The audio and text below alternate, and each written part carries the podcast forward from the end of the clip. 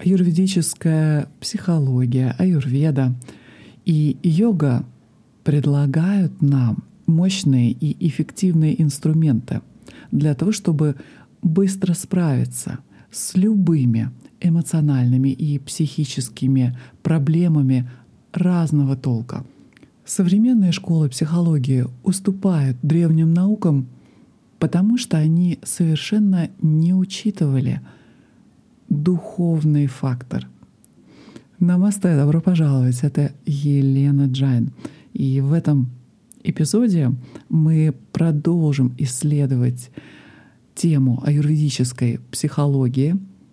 Как такового термина такого не существует, потому что аюрведа занимается не только телом, но и душой.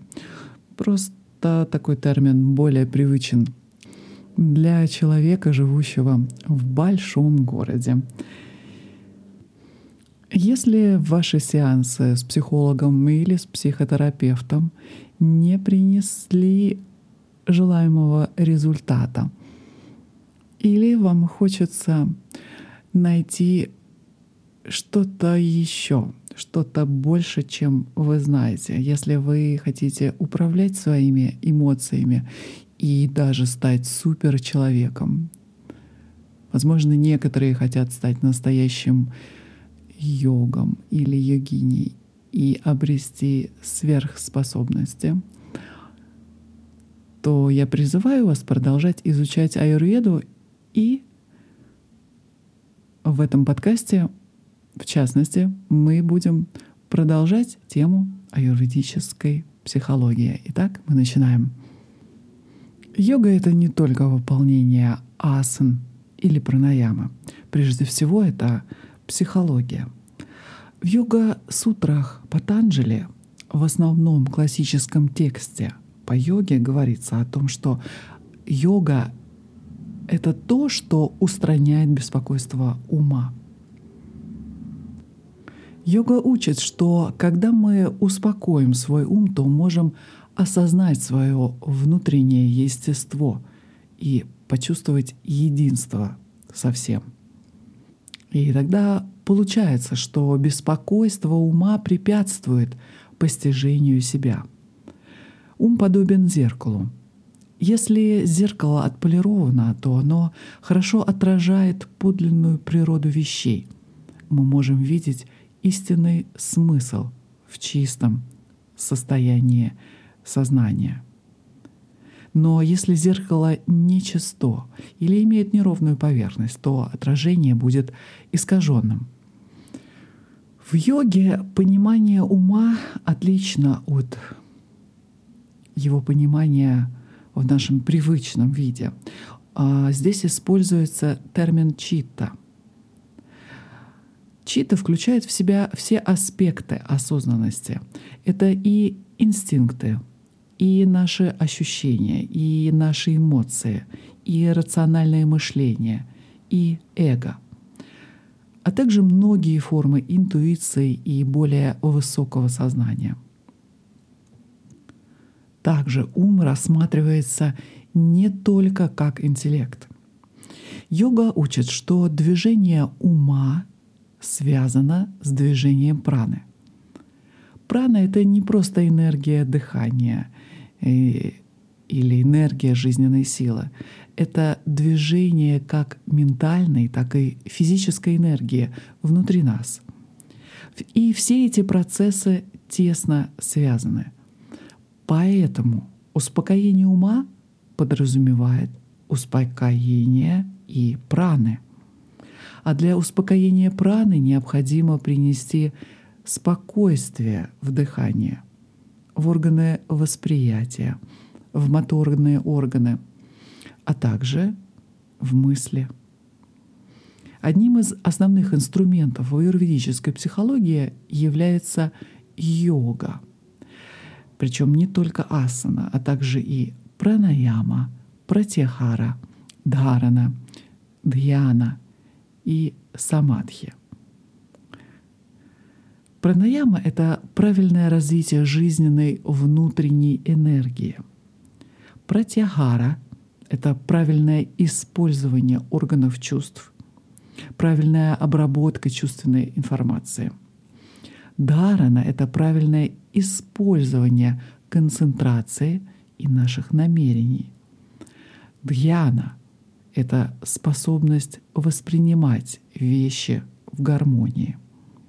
А самадхи — цель йоги и последняя ступень аштанга-йоги — это погруженность в высшие практики, погруженность в высшую истину.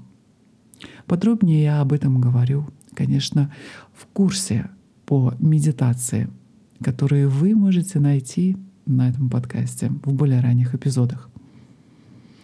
Аюрведа и ум — это также йога и ум. В аюрведе йога используется главным образом как психологическая терапия. Основной метод лечения в аюрведе — это использование целительных трав. Травы устраняют энергетический дисбаланс на физическом уровне и также способны гармонизировать системы и органы тела. И, конечно, стабилизировать ум. В аюрведе основной инструмент и метод на психологическом уровне — это использование мантры. Мантра показывает нам, как сбалансировать энергии, которые работают внутри нас на психологическом уровне, вплоть до подсознания. Аюрведа всегда учитывает все эти факторы для поддержания или создания баланса дож.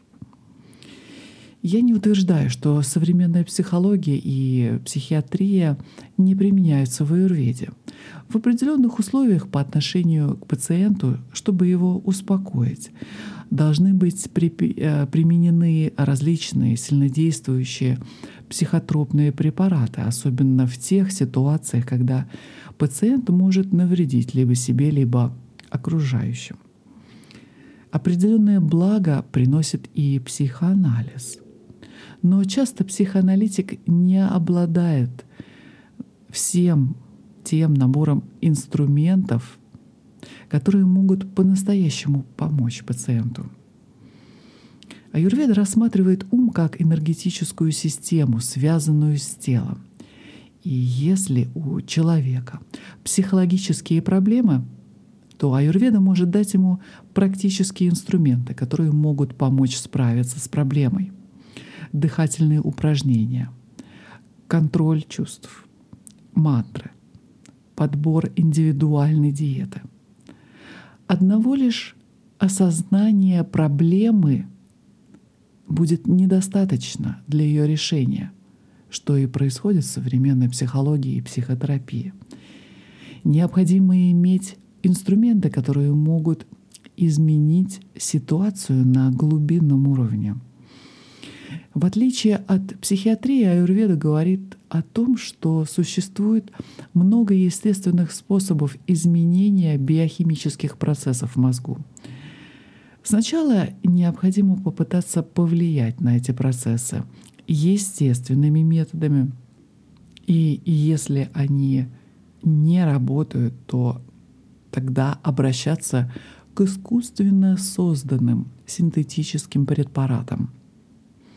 Но даже когда в случае острой необходимости мы применяем сильный психотропный препарат, то в долгосрочной перспективе для лечения заболевания гораздо более эффективны естественные способы.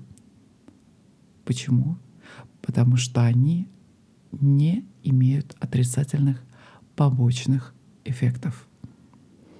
На консультациях, которые я провожу, я часто вижу, что мои ученики задаются одним вопросом. Они говорят, что они чувствуют, что на самом деле они чистые, светлые души, но они не понимают, как построить правильные, спокойные, отношения с окружающим миром? Этот вопрос я слышу почти э, всегда от каждого человека, с которым я встречаюсь, и поэтому хочу ответить на него сегодня для вас. Правильные отношения с внешним миром подразумевают правильное восприятие окружающего мира, окружающих людей. Если зимой вы выйдете на улицу без пальто, то непременно заболеете. И также при определенном поведении мы становимся уязвимыми к психологическим травмам, болезням. Подобно тому, как существует правило не выходить без теплой одежды на холод, чтобы не простудиться. Есть правила и в области психологии. Например, как правильно использовать органы восприятия, на что следует смотреть, на что не следует смотреть для того, чтобы быть здоровым, что следует слушать, а что не следует слушать, что следует говорить, а что не следует говорить, для того, чтобы оставаться здоровым. Необходимо правильно использовать органы восприятия, так как и это одно из главных правил психологии. Ум, как вода, принимает ту форму, которую мы ему предоставляем. Если мы проведем целый день э, в очень маленькой комнате, то наш ум начинает работать наподобие этой маленькой комнаты. А если вы целый день будете на природе, а вечером будете рассматривать звездное небо и Луну, то у вас будет совершенно другое состояние. Если вечером перед сном вы будете э, слушать, э, например, мантру или духовную музыку, или читать какую-то вдохновляющую в духовном смысле литературу, то даже засыпая и во сне, возможно, вы будете чувствовать на себе эту благость от полученной информации, звуков. Мы должны признать, что ум, подобно телу, является органическим. Поэтому подходящая пища существует как для тела, так и для ума. И как для тела необходимо определенные упражнения, также и для ума. Если вы будете тренировать тело, то оно будет сильным. А если не будете, то тело ослабевает и начинает набирать вес. Если вы не тренируете ум, то ум также становится слабым и, так сказать, набирает вес. Многие физические болезни происходят от э, неправильной вредной пищи, которая богата сахарами, калориями, жиром э, и имеют низкую питательную ценность. Многие психологические проблемы происходят от неправильной пищи для ума, которую нам в основном и предлагают средства массовой информации или мы без труда можем найти в социальных сетях или в интернете. В частности, это могут быть различные фильмы сомнительного содержания и так далее. Я призываю вас избирательно относиться к той пище, которую потребляет ваш ум,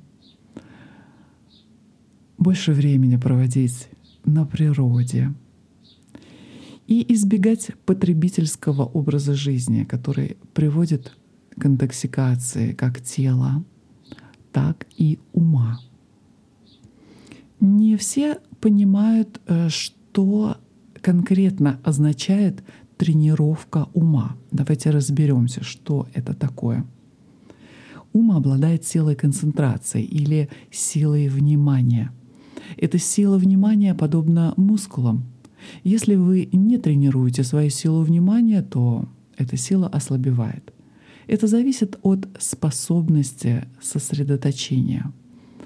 Вот почему в йоге сосредоточение предшествует медитации. Это может быть созерцание пламени свечи, или повторение мантр. Существует много различных способов развития силы внимания. Проблема современного э, мира и человечества в том, что мы не обучаем тому, как увеличить силу концентрации внимания. Наша культура в последнее время особенно основана на развлечении, развлекательном контенте. Средняя сцена в кино длится не более 20 секунд, потому что мы можем удерживать свое внимание около 20 секунд. Хотя некоторые ученые говорят о том, что уже э, это значение составляет около 6-8 секунд. И затем, чтобы сохранить внимание, нам необходимо переключиться на другую сцену, иначе наше внимание отвлекается на что-то еще. Сила ума может измеряться способностью к сосредоточению. Сила ума — это способность удерживать внимание, которое зависит от внутренних стимулов. Обычно мы полагаемся на внешние стимулы, чтобы они помогали нам удерживать внимание. Мы забываем о существовании закона природы. Стимуляция вызывает депрессию. Когда снимается искусственный стимул, то начинается депрессия. Затем возникает необходимость повысить стимуляцию, чтобы вызвать тот же эффект. Например, если в фильме 50-х, 60-х годов можно было увидеть 2-3 аварии, то в современных фильмах 2-3 аварии никто даже и не заметит. То есть я хочу сказать о том, что внешнее стимулирование постоянно возрастает. И следствием этого э, зарегистрировано, безусловно, Всемирной организации здравоохранения значительное количество депрессий, и депрессия является самым распространенным заболеванием в мире сейчас. Вследствие подобного стимулирования у некоторых возникает психологическая интоксикация, которая а, вызвана негативными впечатлениями, но может быть и следствием физических токсинов, которые воздействуют на мозг. Это определяется с помощью ДОЖ, так как доши могут оказывать влияние на ум, и особенно гуны Раджаса и Тамаса. Напомню, что гуны — это управляющие принципы тонкой энергии материального мира. А, существует три гуны. Это сатва, гуна благости, а, раджас, гуна страсти, и тамас, гуна невежества, темноты, лени. Так вот, аюрведа учит, что раджас и тамас — это психологические доши, и это факторы болезни, которые и воздействуют на наш ум. Ум — это область сатва гуны. В теории трех гун тамас — это энергия инерции, застоя. Тамас относится к больше а, к физическому телу. Раджас является фактором энергии, имеет отношение к пране. Ум, являющийся областью восприятия и осмысления, относится больше к сатвагуне. Можно сказать, что раджас и тамас, когда они воздействуют на ум, как раз и являются э, теми самыми психологическими токсинами, загрязняя его. Это может быть вызвано неправильным питанием, неправильным поведением.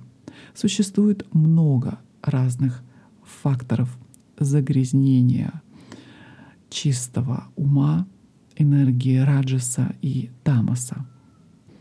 Неправильное использование ума может э, привести, так скажем, ум э, в состояние э, старика, так же, как и тело. Ум может состариться. Потому что существует э, возраст и тела, и возраст ума.